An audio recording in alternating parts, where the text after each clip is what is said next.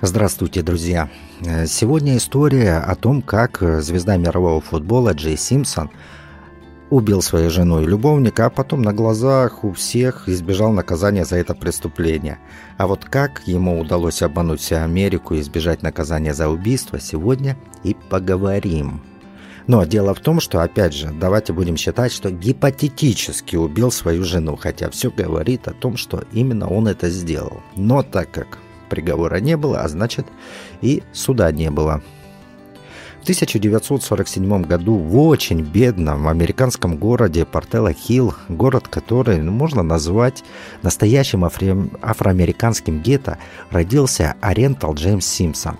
Это будущая звезда американского футбола – Джей рос в очень неблагополучной семье, и когда ему было всего 4 года, его родители развелись.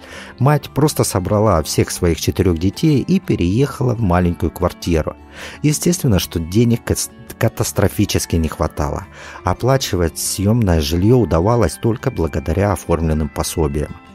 Для ребенка из гетто спорт – это единственный способ добиться чего-либо в жизни.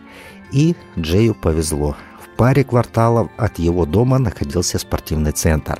И в этом центре Джей занимался всем, чем только мог. Он плавал в бассейне, играл в баскетбол, играл в пинг-понг. Когда Джей Симпсон добился славы, он не раз говорил о том, что хотел быть лучшим раненбеком во всем мире. Благодаря своей мечте Джей не переставал развивать свои спортивные качества – к сожалению, жизнь в гетто обязывает тебя состоять в какой-либо уличной банде. А еще добавить туда задиристый характер Джея, и как итог у него было очень много проблем с законом. Как-то раз он загремел за избиение кассира, который не пустил его на сеанс в кино с пометкой 18+. На тот момент Джею было 16 лет, и кассир имел полное право не пускать его на этот сеанс. Вернее, даже не так. Кассир обязан был не пустить его на этот сеанс. Также для полноты истории стоит упомянуть, что у Джея с раннего детства были серьезные проблемы с ногами, и ему требовалась покупка специальных корсетов, которые бы лечили этот недуг, но у семьи денег не было, и тогда врачи предложили другой вариант. Специальные держатели в виде прутьев, которые крепились к поясу. Из-за ношения этих прутьев и дальнейших занятий спортом ситуация выпрямилась и проблемы с ногами прошли. Все трудности в его жизни оставили отпечаток на его характере и воспитали волю к победе. Благодаря его быстроте и ловкости Джея заметили скауты, когда он еще играл за команду колледжа. И после окончания последнего сезона он получил награду Максвелла, а в следующем году он попал в команду Buffalo Bills – это была уже престижная спортивная команда, в которой он провел 8 лет и устанавливал рекорд за рекордом. Джей Симпсон смог воплотить ту самую американскую мечту, когда из бедного американского мальчика он смог стать успешной спортивной звездой благодаря только своим силам и своему таланту. Его медийность и популярность росли.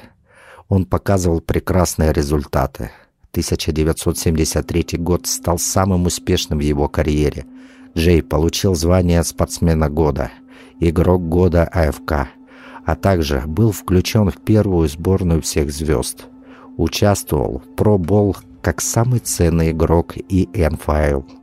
С того же года у Джей стал сниматься в кино.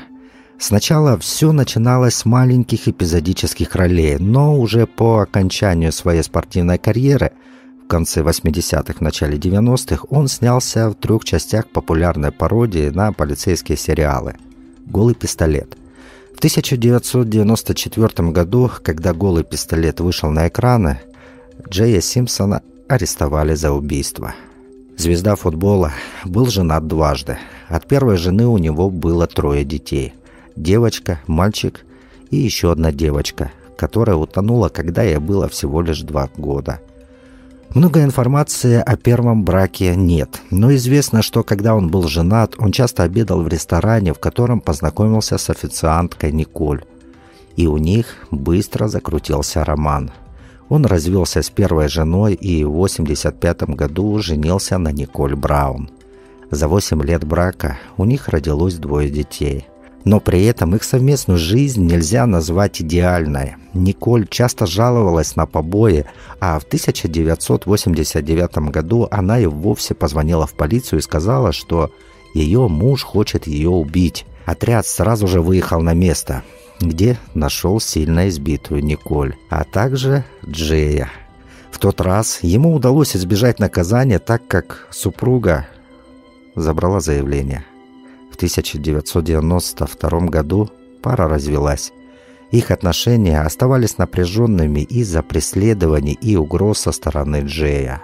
12 июня 1994 года бывшие супруги присутствовали на школьном концерте восьмилетней дочери, после чего Симпсон поехал домой, а Николь поехала в ресторан, в котором провела некоторое время, а также забыла очки. После смены Роберт Голдман, который работал официантом в этом заведении, решил завести очки домой к Николь. По некоторым слухам, у них был роман. В ночь с 12 на 13 июня тела Роберта и Николь были обнаружены на пороге дома их соседом. Их тела были обезображены от ножевых ранений. Также голова Николь была почти отделена от тела. Убийство было совершено с особой жестокостью. Почти сразу после открытия дела первым и основным подозреваемым стал Джей из-за найденных на месте преступления улик – была найдена одна окровавленная перчатка. Вторую же, такую же перчатку нашли в доме у Джея. Также был найден отпечаток обуви, совпадающий размером, как у Симпсона. В доме подозреваемого была найдена обувь с похожим рисунком. И еще на месте преступления была найдена шапка с волосами Джея. В доме у подозреваемого был найден носок с пятном крови Николь. На первом допросе Через день после преступления на теле подозреваемого был обнаружен порез, который мог говорить о сопротивлении жертв. Помимо перечисленных улик были показания продавца холодного оружия, который сказал, что Джей Симпсон покупал у него нож, которым предположительно было совершено убийство. Помимо всего прочего, у подозреваемого не было крепкого алиби.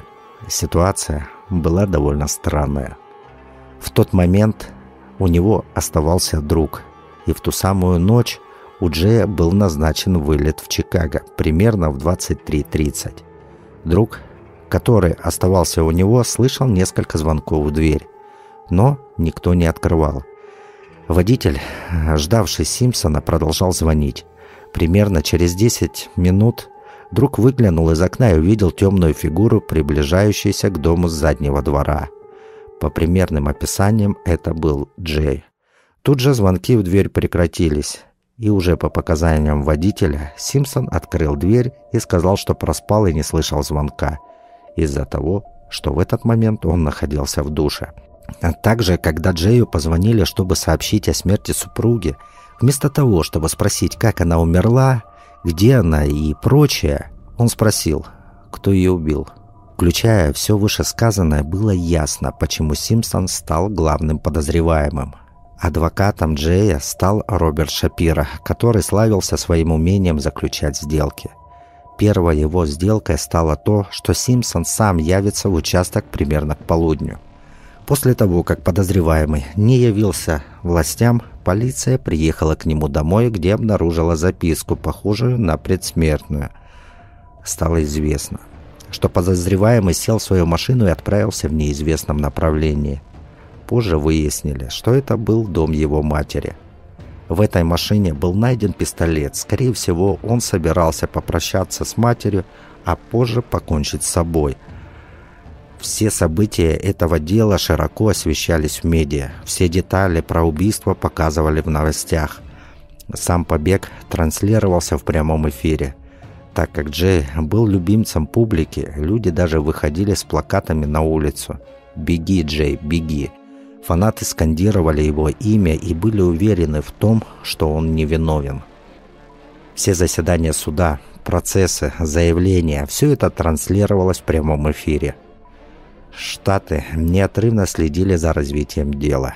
Детективы выстроили убедительную линию обвинения, пока сторона защиты – не заявила, что Марк Фурман, человек, нашедший главную улику по делу, является расистом. Заявление было очень скандальным, но не голословным. Были прикреплены доказательства в виде аудиозаписи. Это был гениальный ход защиты. Интересный факт. Одним из адвокатов Джея был Роберт Кардашьян. Думаю, что понятно, что это за фамилия и кому эта фамилия принадлежит. Семья Кардашьян была очень близкими друзьями с Николь и Джеем. Сама Крис Дженнер в период суда ждала ребенка от Брюса Дженнера. Родилась девочка, которую назвали в честь Николь. Кендалл Николь Дженнер. Время для обвинения было выбрано очень грамотно. Именно в тот период прошла первая волна движения за права темнокожих. Сторона защиты целилась в главную боль темнокожего населения – полицейский произвол. Если обратить внимание на скамью присяжных, то там сидели восемь афроамериканцев, один латиноамериканец, один светлокожий и двое метисов. При каждом заседании адвокаты обращали на это внимание – во время одного из заседаний адвоката решились на отчаянный шаг. Они попросили Джея Симпсона примерить перчатки с места преступления. Как итог, перчатки оказались ему малы. Присяжным потребовалось рекордные пять часов для вынесения приговора для этого тяжелого дела. Благодаря всем обстоятельствам, которые выявила сторона защиты, обвинение потерпело крах. 10 из 12 присяжных встали на сторону Джея. Он был оправдан. До сих пор виновные в убийстве Николи Роберта не найдены, а дело остается нераскрытым. Но на этом история не заканчивается. В 2007 году, спустя 13 лет после произошедшего, выходит книга «Если бы я сделал это». Обложка выглядит интересно. Слово «если» спрятано, и все звучит как признание «я сделал это». В книге описывается гипотетическое описание убийства Николь Браун и Роберта Голдмана. Хоть книга и написана литературным призраком Пабло Фэнксом, хотя все думают, что книгу писал сам Джей, и он это не отрицает. Спустя год после выхода книги Джея посадили в тюрьму на 33 года за вооруженное нападение – он вместе с еще несколькими напарниками напал на человека, которому продал свои футбольные трофеи. В октябре 2012 года Джей выходит на свободу по УДО спустя 9 лет заключения. Сейчас он живет в штате Флорида, совершенно спокойной жизнью. Периодически раздает автографы и ведет твиттер. Вот такая, друзья, система американского правосудия – если защите удается дискредитировать обвинение, то в большинстве случаев суд придерживается стороны защиты. В России, конечно, такого не происходит. Спасибо за внимание. Всем пока-пока.